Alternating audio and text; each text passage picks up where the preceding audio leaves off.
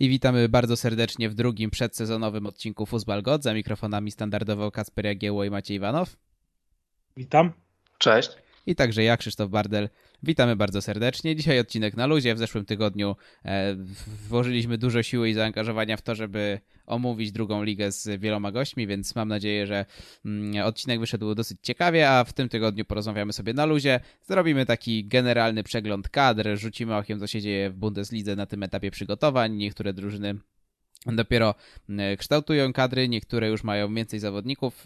Zobaczymy, jak to się w poszczególnych zespołach układa, ale nie będzie to taki stricte przedsezonowe, nie będzie to taka stricte przedsezonowa zapowiedź, bo taką sobie zrobimy jeszcze później, bliżej rozpoczęcia sezonu. Teraz tak na luzie sobie pogadamy o tym, co nam ślina na język przyniesie, i przed rozpoczęciem programu rozmawialiśmy o wczorajszym sparingu Bayernu Monachium z Borussią Mönchengladbach, wygrany 2-0 przez Borussię. Nikt z nas tego sparingu nie oglądał i nie chce się stricte do niego odnosić, ale może to będzie dobry temat, żeby zacząć rozmowę na temat obydwu zespołów. Jak wiemy, obydwa zespoły zmieniły trenerów, ale nie są to postaci anonimowe. Nagelsmann, wcześniej Lipski, Adi Hütter, który wcześniej prowadził Eintracht Frankfurt. Dużo zmian w obydwu zespołach. No i może zaczniemy sobie od tego Bayernu, bo wiem, że to klub, który jest bliższy sercu Maćka, więc liczę, że na jakieś ostre jak żyleta opinie o tym, jak wyglądają początki Nagelsmana w Monachium, i o tym, jak widzi na ten moment ruchy transferowe, które są bardzo ubogie. Póki co tylko obrona wzmocniona, i to w małym stopniu, i czy wzmocniona, to się dopiero okaże, bo nie tylko do klubu, ale i z klubu były transfery. No, oprócz tego chciałem Cię zapytać o zdanie na temat kilku zawodników, którzy wracają i wydaje się, że większej przyszłości w Bayernie nie mają, ale mimo to póki co szanse dostają, czyli Kizans i Zirkse. Więc tak, początki Nagelsmana w Bayernie są trudne, ale absolutnie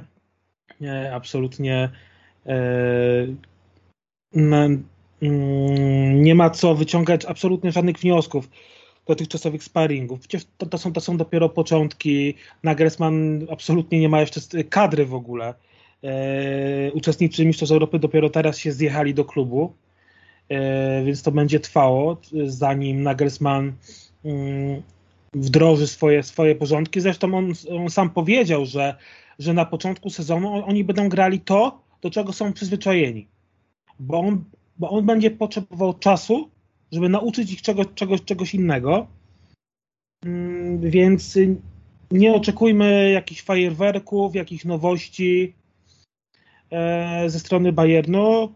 Na razie Bayern będzie grał to, co grał w zeszłym sezonie. Powiedzmy, z jakimiś ulepszeniami jednym czy drugim. Ja od końca zeszłego sezonu mówię, że Bayern będzie miał problemy w tym sezonie. Ogólnie. Że jeśli którykolwiek sezon był możliwy do zmiany mistrza, to będzie ten sezon. Wydaje mi się, że Nagelsmann może nie mieć łatwo. Wiadomo, jaka jest presja w Bayernie. Nagelsmann w Lipsku miał absolutny komfort. Tam od niego nikt nie oczekiwał seryjnego zwyciężania, zdobywania trofeów. Nie. On miał tą drużynę, ta drużyna miała przy nim ewoluować. W Bayernie czegoś takiego nie będzie. W Bayernie on musi wygrywać od pierwszego meczu ligowego, czy tam od pierwszego meczu pucharowego. Zarząd będzie od niego oczekiwał tylko i wyłącznie zwycięstw. Tam nie ma absolutnie taryfy ulgowej. Zresztą tam nawet dla piłkarzy nie ma taryfy ulgowej. I Nagelsmann będzie w sytuacji. I według mnie reszta może to wykorzystać. Nie, reszta. Mówię o Lipsku i Borussii Dortmund, tak? Przede wszystkim największym problemem Bayernu będzie to, że ma bardzo wąską ławkę rezerwowych. Jeśli przydarzy się, jak nie daj Boże, jakaś plaga kontuzji, to Bayern jest no za przeproszeniem w dupie. I to jeszcze bardziej niż był w poprzednim sezonie czy 2 lata temu. Bo tak naprawdę teraz z ławki to wejdą juniorzy, zawodnicy rezerw. Bayern nie ma wartościowych zmienników teraz, absolutnie. Transferów nie ma. Bayern mówi, że nie ma jakiejś presji na transfery, co jest jednak dziwne i niewytłumaczalne. Bo jednak mimo wszystko kilka pozycji wartałoby wzmocnić, przede wszystkim skrzydła. Bo wiemy, jak to jest z Sané, wiemy, jak to jest z Gnabrym. Też zobaczymy w kontekście skrzydeł, jaką taktykę w dłuższej mierze obierze Nagelsmann, bo może się okazać, że tacy typowi skrzydłowi nie będą mu potrzebni. Komał może odejść, Gnabry wcale na skrzydle nie musi grać. Sam Nagelsmana w przeszłości w Hoffenheim grywał i na wahadle i wiemy, że może grać jako fałszywy napastnik. No pytanie, co dalej z Sané w tej sytuacji. No, możemy przypomnieć tylko, że karierę zaczynał w Schalke jako ofensywny pomocnik na 10. To te słynne mecze z Realem to z tego co pamiętam właśnie na 10 sobie śmigał Sané. Już za dużo zapłacili za Sané, żeby go teraz odstawić na boczny tor. Na pewno ten sezon na pewno będzie decydujący dla Sané. Sané musi absolutnie zagrać lepiej niż w poprzednim sezonie. Zresztą on tak naprawdę tych liczb w zeszłym sezonie nie miał złych. Biorąc pod uwagę, że wracał po naprawdę ciężkiej kontuzji, on tych liczb nie miał złych. Tu chodzi o jego nastawienie, o jego mentalność, na którą zwracali uwagę nie tylko kibice, postronne osoby, no ale także jego koledzy klubowi z reprezentacji. No ale jeśli ktoś ma odbudować mentalnie zawodnika, no to Nagelsmann. No i druga część pytania, która on to...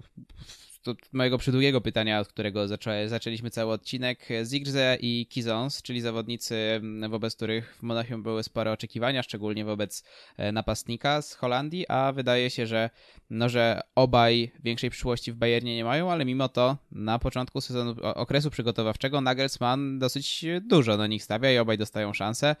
Zirkzee nawet udało się strzelić gola, Kizons mimo wszystko troszeczkę gorzej oceniany. Jak widzisz ich przyszłość w Monachium i czy w ogóle jakąkolwiek mają, bo jak mam być szczery, to nie wydaje mi się, żeby oni dawali wystarczającą jakość, szczególnie Cuisance.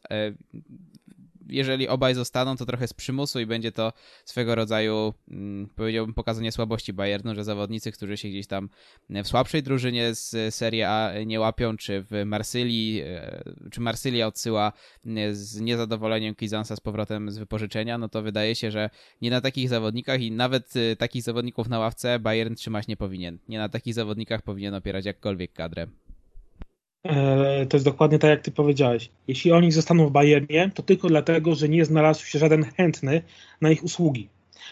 Jeśli ktoś z tej dwójki ma jakąkolwiek przyszłość w Bayernie, to Zirkzee. Bo gra na specyficznej pozycji, gdzie napastnik zawsze jest w cenie, jest młody, ma doskonałe warunki fizyczne, czego mu brakuje, czego przede wszystkim brakuje mu ogrania. On musi pójść na wypożyczenie, tylko pytanie gdzie. Już był na wypożyczeniu we Włoszech, absolutnie nie wypaliło. Jaka liga by dla niego była najlepsza? Szczerze powiedziawszy, wydaje mi się, że mógłby pójść gdzieś do Holandii. Mógłby pójść gdzieś do Holandii, wrócić do domu. Tam by nabrał doświadczenia, tam by swoje by nastrzelał i wróciłby i by się okazało, co dalej. Z Cuisancem absolutnie nie. To od początku to był niewypał. Teraz dostawał szansę tylko i wyłącznie z przymusu, bo Nagelsmann nie miał na kogo stawiać, tak? I przede wszystkim był ciekawy, co konkretni piłkarze prezentują, no ale sam się przekonał, tak, że to nie jest absolutnie zawodnik na Bayern. I tak kończąc wątek Bayernu, niekoniecznie już pytanie do ciebie, Maćku, ale tak ogólnie rzucam weter. Jaka waszym zdaniem jest pozycja, którą najpilniej powinni wzmocnić? Bo moim zdaniem to jest zdecydowanie prawa obrona. Jest tam w zasadzie jeden zawodnik, no bo Sara nie rozpatrujemy chyba w kontekście Bayernu na poważnie. To jest jakiś transfer pomyłka i zawodnik, który tam trafił przez błąd w symulacji. No a Benjamin Pavard jakoś daje, ale jeżeli zakładamy, że Nagelsmann docelowo będzie chciał grać trójką z tyłu, no to Pavard raczej do tej trójki z tyłu by się łapał, a nie na wahadło, to nie jest zawodnik tego typu. Więc moim zdaniem przede wszystkim powinni się skupić na tej prawej obronie, no ale może macie jakieś inne zdanie.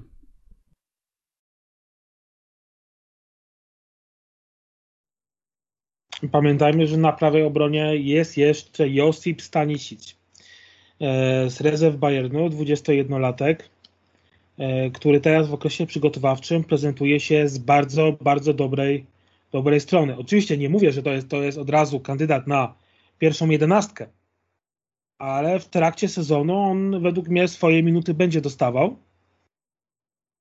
Z tego co czytałem, naprawdę Nagelsmann był pod wrażeniem i w przyszłości za rok, za dwa, kto wie, czy on nie wskoczy do pierwszego składu. Ryzyko takiego, jak Sar mógł grać w tamtym sezonie i nic nie dawał, no to co za ryzyko wystawić młodego chłopaka i spróbować, może akurat to wyjdzie. Też by się wydawało, że ta pozycja jest tutaj najbardziej wymagająca wzmocnienia. No i też zależy, jak będą prezentować się skrzydłowi i czy będą zdrowi, bo też to nie jest oczywiste i w zależności od taktyki na razie ma się nic nie zmienić, no to pewnie prawy obrońca z możliwością gry na wahadle, albo wtedy poszukać czegoś bardziej ofensywnego na skrzydle, ale też na razie widać, że Bayern jakoś nie rusza po te wzmocnienia i też nie wiadomo, jak to się potoczy dalej. Też zastanawiam się nad tym, co Maciek powiedział, że to jest taki idealny sezon, żeby ktoś w końcu zdetronizował Monachijczyków, no ale właśnie, czy ma kto to zrobić? Też już mówiliśmy tak za Kowacza, gdzie tam Dortmund był naprawdę blisko. No a czy tutaj po tych wszystkich zmianach trenerów w innych zespołach, jednak po osłabieniach można powiedzieć na razie drużyn w czołówce, no może poza Lipskiem, gdzie tam to pewnie wychodzi mniej więcej na zero albo trochę minimalnie na plus, bo jest skuteczny napastnik, czyli Silva. No i poza tym nie wiem, czy kogoś tutaj można rozpatrywać jako kandydata do tytułu obok Bayernu już teraz, no ale faktycznie będzie to idealna szansa, bo sezon będzie długi, znowu są puchary, jest to sezon po turnieju, więc ci zawodnicy z Bayernu w większości grali na Euro i dopiero teraz wracają do klubu, więc jeżeli to inne kluby wykorzystają tą krótką ławkę Bayernu, to może faktycznie ta walka o mistrzostwo potrwa długo, albo nawet do samego końca, ale czy ostatecznie ktoś będzie w stanie wyprzedzić Bayern, no to nie wiem.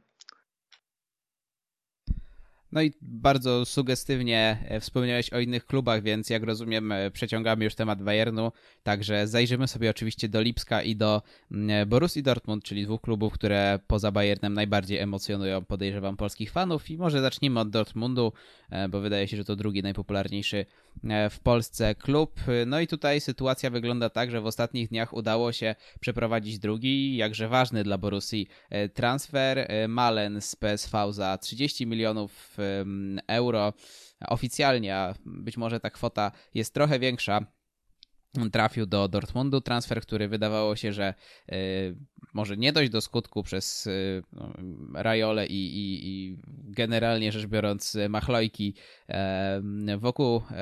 wokół transferu, jak to ma w zwyczaju ten menadżer, ale ostatecznie się udało. No i wydaje się, że atak Malen i Haaland, przy tym co lubi grać Marco Rose, czyli nowy trener Borussii Dortmund, może spisać się znakomicie. Malena podejrzewam, że nikt z nas dobrze nie zna, chyba że ktoś z was śledził jego poczynania w Holandii, ale nie podejrzewał nas o to, więc przychodzi jako zagadka, ale statystyki ma niesamowite. Ja aż się złapałem za głowę, że Borussii udaje się wyciągnąć takiego zawodnika. 22 lata na karku, 81 meczów w Eredivisie, 40 goli, 18 asyst. Do tego jeszcze gole w Lidze Europy, w kwalifikacjach. Naprawdę imponujące statystyki 20 22-latka. No i wydaje się, że Borussia po raz kolejny wyciągnęła olbrzymią perłę. No i jeżeli już sprzedali Sancho, to na jego miejsce wskoczył nie mniej utalentowany, nieco starszy, ale wciąż bardzo młody Malen.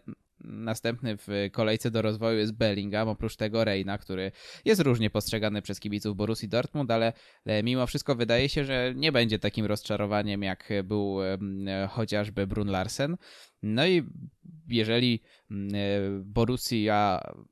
Borussii uda się utrzymać kluczowych zawodników z ataku, czyli no właśnie w tym wypadku wydawałoby się, że tylko Haaland jest zagrożony odejściem, no to wydaje się, że faktycznie jakąś tam walkę z niewzmocnionym Bayernem, o ile taki pozostanie do końca okna transferowego, może nawiązać. Na pewno ten transfer wygląda ciekawie, bo nie ma tutaj takiego próby zastąpienia Sancho 1:1 typowym skrzydłowym, czyli tylko bardziej napastnikiem. W podobnym może typie, jeżeli chodzi o szybkość, ale jednak to inna pozycja i może faktycznie to całkiem nieźle wypalić, patrząc na to, jaki zestaw możliwości ma Marco Rose w środku pola i będzie można to przy takiej taktyce wykorzystać i będzie można też znaleźć dobre miejsce na Royce'a, powiedzmy na 10.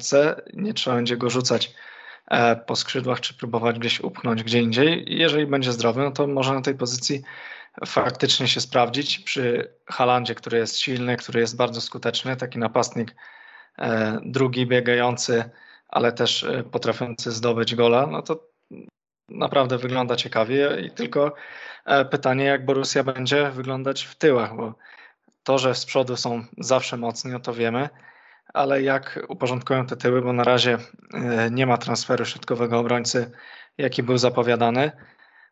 W okresie przygotowawczym, no tam na razie muszą grać, czy musieli grać juniorami, bo albo jeszcze zawodnicy nie wrócili z Euro, albo pojawiały się jakieś urazy.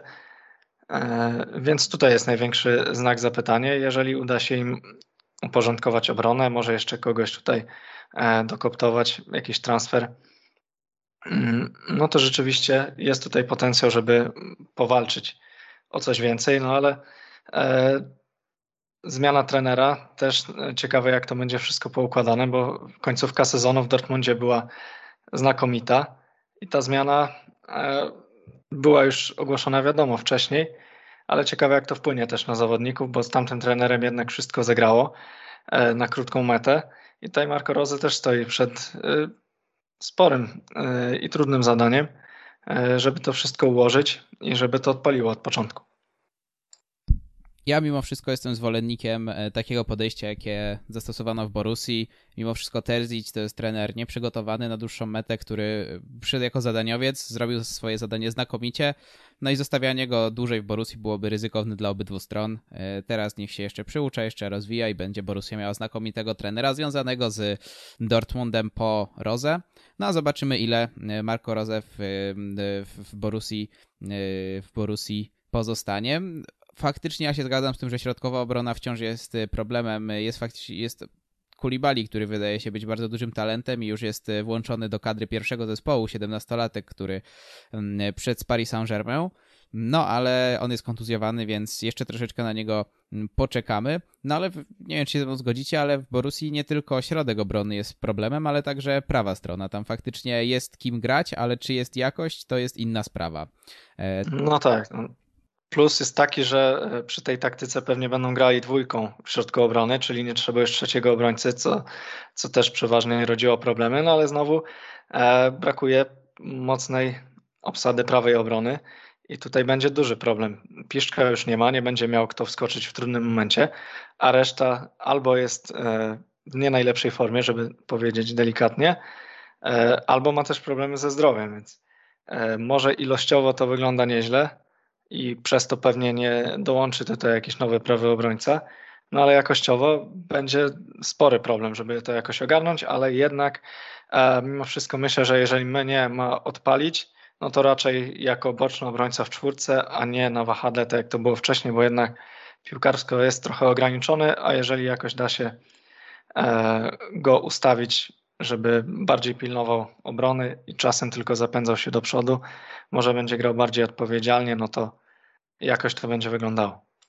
Też miał w Dortmundzie taki okres, nie przytoczę teraz z głowy, kiedy to dokładnie było, gdy był chwalony przez fanów, przez ekspertów, no i nawet wtedy wydawało się, że wchodzi na ten poziom, którego oczekiwano, gdy go podpisywano w Dortmundzie. Może teraz przy nowym trenerze, gdy będzie grał na pozycji, która bardziej mu odpowiada, czyli tradycyjny prawy obrońca, a nie prawy wahadłowy, odpali.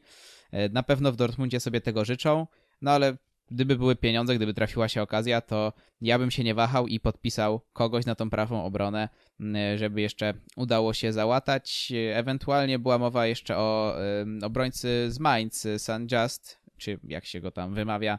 Z tego co wiem, to po holendersku właśnie w ten sposób, który też w razie czego boki obrony mógłby obskoczyć. Wiadomo, że nie jest to jakiś wirtuos na pewno gry na prawej czy lewej stronie defensywy, ale jakoś by tam dziurę ewentualnie załatał, ale to wciąż jest jak gdyby rozwiązanie mocno rezerwowe, mocno, że tak to ujmę, na ślinę, a nie obsadzenie tej strony na dłużej. Szkoda, że Morey się połamał, bo wydawało się, że rozkręca się coraz bardziej w Dortmundzie. Wciąż bardzo młody zawodnik, 21-letni.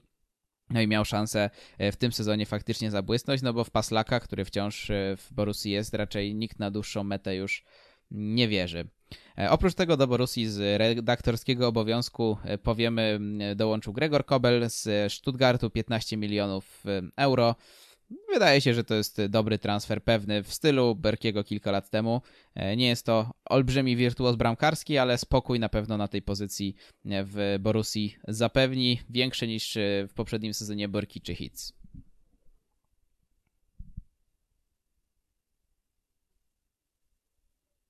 No i jeżeli nie macie już nic do dodania, chyba że macie, to będziemy... Czas goni, to chyba lepiej jeszcze przejść. Okej. No tak jak wspominałem na początku, teraz robimy taki generalny przegląd kadr, a typowe omówienie sezonu, gdzie prawdopodobnie skupimy się na każdym klubie przez dłuższy czas i podzielimy to na kilka części za jakiś czas bliżej rozpoczęcia sezonu, bo czy to w Borussii, czy w Bayernie, czy w kolejnych klubach, do których też za moment przejdziemy, wiele się jeszcze zmieni, więc omawianie na tym etapie głębiej nie ma większego sensu i wcześniej wspominałem o Lipsku, więc teraz do Lipska zajrzymy. Nowy trener Jesse Marsch, 47-letni Amerykanin, wcześniej Salzburg, więc wszystko co w rodzinie to nie ginie i tutaj już zdecydowanie transferów było dużo więcej niż do tej pory. Mamy nowych środkowych obrońców, mamy Graviola i Simakana, mamy Angelinho na stałe i Henriksa, troszeczkę nie jestem przekonany wciąż do Benjamina Henriksa, tak jak chyba kiedyś o tym rozmawialiśmy, nie pamiętam czy na antenie czy nie, no ale jest także transfer Andre Silwy, królewski transfer za 23 miliony, królewski, bo no mimo wszystko znakomity krok i dla zawodnika, który poszedł o stopień wyżej, ale jeszcze nie zaatakował absolutnego topu, i dla klubu, który potrzebował w zeszłym sezonie dziewiątki, która potrafiłaby wykończyć nawet najprostsze akcje jak tlenu. No i gdyby takiego Silwę w formie zeszłosezonowej miała, wydaje mi się, że Bayern nie mógłby być tak spokojny o mistrzostwo. Oprócz tego dołączył Brian Brobbey, z którym wydaje się, że będziemy mieć jako fani Bundesligi sporo radości, sądząc po jego dotychczasowych wypowiedziach, czy nawet sytuacjach typu chęć zerwania kontraktu i powrotu do Amsterdamu, gdy dowiedział się, że Nagelsmann z klubu odchodzi, ale mamy też transfery dwa bardzo ważne z klubu wychodzące, Upamecano i Konate, czyli dwaj czołowi obrońcy i Lipska i generalnie Bundesligi, wzmacniają kolejno Bayern i Liverpool, w sumie 80 milionów, więc wpłynęło do kasy Lipska, więc sporo pieniędzy na wzmocnienia, które już zostały rozdysponowane i wydaje się, że ta kadra, którą widzimy dzisiaj, jest najbliższa zespołowi, który rozpocznie zmagania w Bundeslidze, i wydaje się, że Lipsk jest w najlepszej sytuacji spośród wszystkich klubów z czołówki pod względem kadrowym już na tym etapie, bo jeżeli gdzieś jeszcze będą szlify, to wydaje się, że i tak na ten moment kadra jest już na tyle mocna, że można przygotowywać się, jak gdyby już nikt miał nie przyjść, nikt miał nie odejść. No i kadra, co by nie mówić, jest bardzo mocna i wyrównana. Wciąż mamy takich zawodników jak Dani Olmo czy Nkunku, którzy są wciąż rozwojowymi zawodnikami. No i można powiedzieć, że transfer, który przeprowadzony został zimą, dopiero teraz dojeżdża, bo Dominik Szoboszlai się wyleczył i będzie do pełnej dyspozycji trenera Jesse'ego Marsza, więc największy komfort pracy w Lipsku, najrówniejsza wydawałoby się kadra, no ale pytanie, czy się to na dłuższą metę przełoży. Jakie jest wasze zdanie? Jakie widzicie tu słabe punkty w kadrze, co ewentualnie na miejscu właścicieli Lipska byście jeszcze wzmocnili? Lipsk potrzebował w zeszłym sezonie napastnika z prawdziwego zdarzenia. Tego napastnika dostali. Więc dla mnie w tym sezonie to Lipsk jest faworytem numer 1 do mistrzostwa. Bo Lipsk swoją drużynę ulepszył w stosunku do poprzedniego. Ta drużyna jest lepsza. Bo raz, że Silva, dwa, będzie zdrowy Szoboszlaj.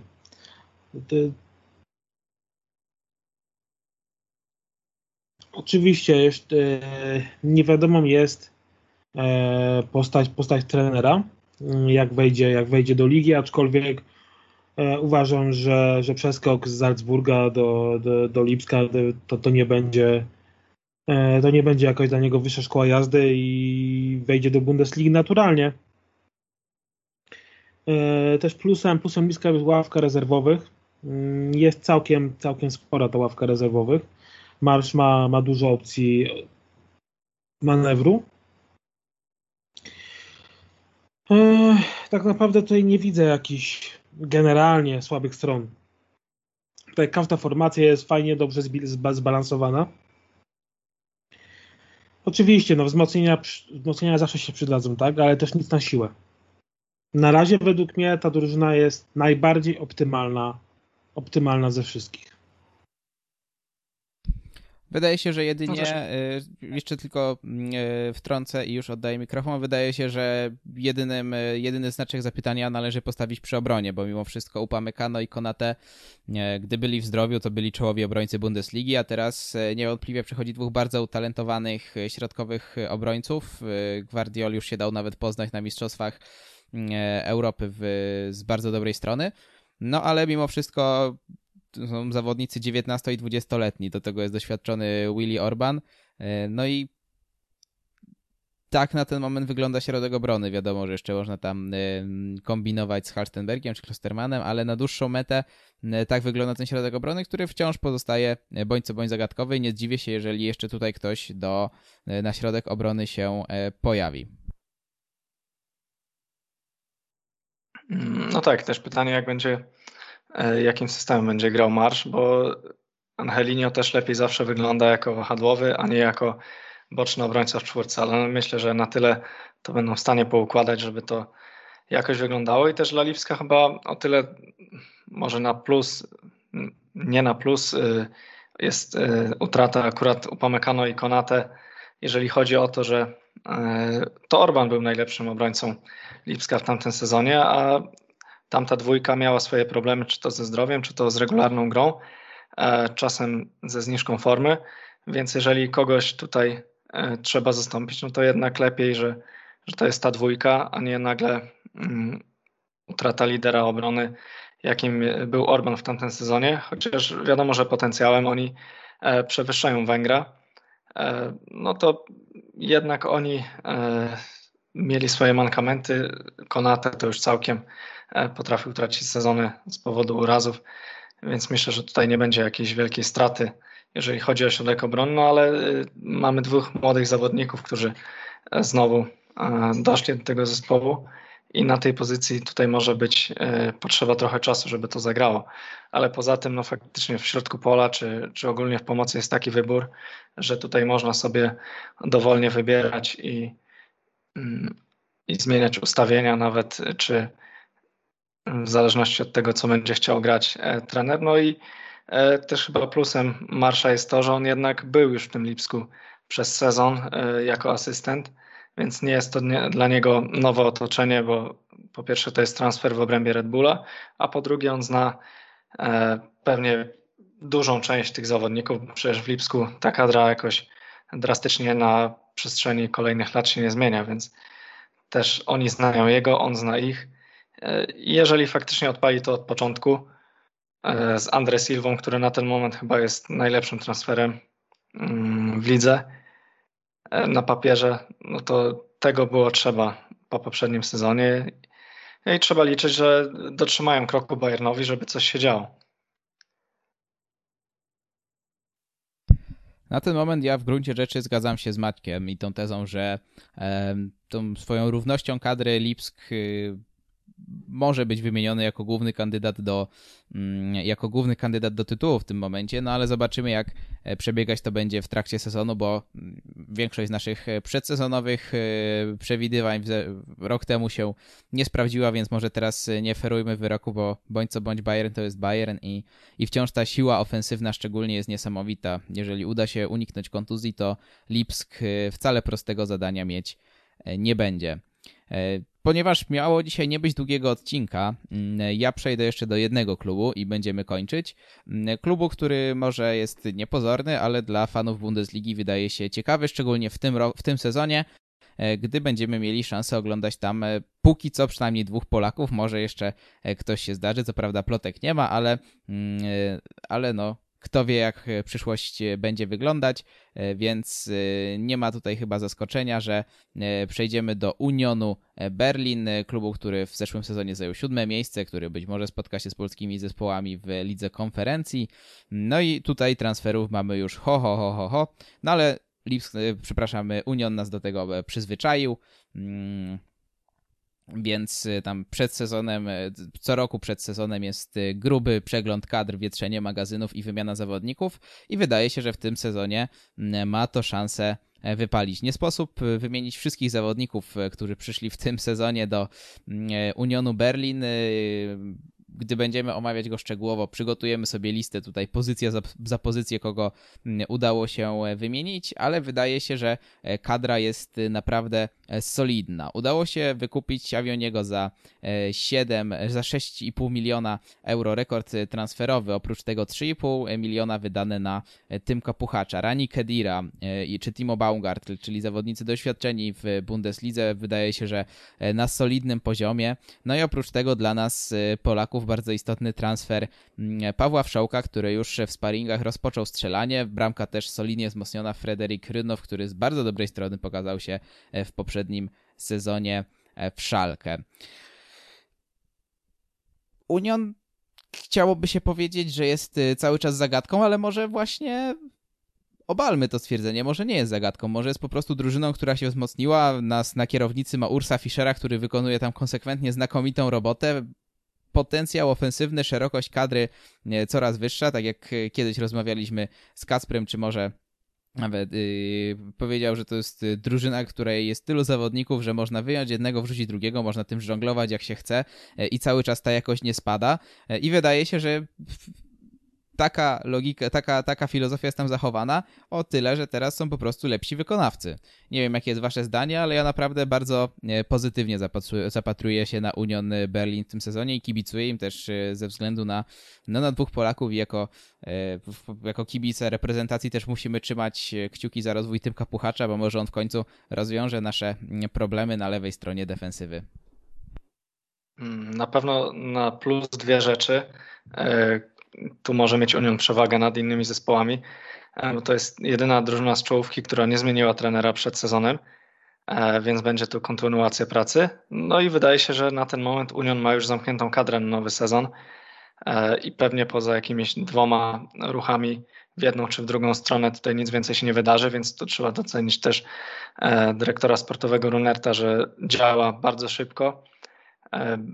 Kogo chcieli oddać, to oddali, zrobili ciekawe wzmocnienia. Może takie trochę z unionowego generatora, że ci zawodnicy są, można powiedzieć, do siebie podobni, w podobnym stylu, silni, wysocy, wybiegani, no ale może o to też chodzi i ta drużyna jest nieprzyjemna dla rywala, ale w poprzednim sezonie też potrafiła dać coś od siebie.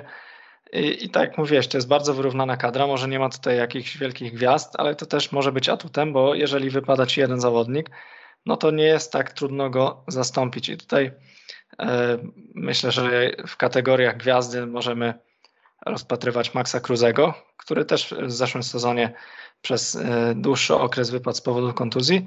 No i nie wpłynęło to jakoś drastycznie na wyniki, a można powiedzieć, że nawet lepiej, bo wtedy przypadł akurat okres gry z faworytami, gdzie trzeba było trochę zmienić podejście Unionu do gry i to wypaliło, bo tamte wyniki naprawdę były świetne. No i druga taka postać to Marvin Friedrich, którego też nie wiadomo, czy będziemy oglądać w przyszłym sezonie w Berlinie.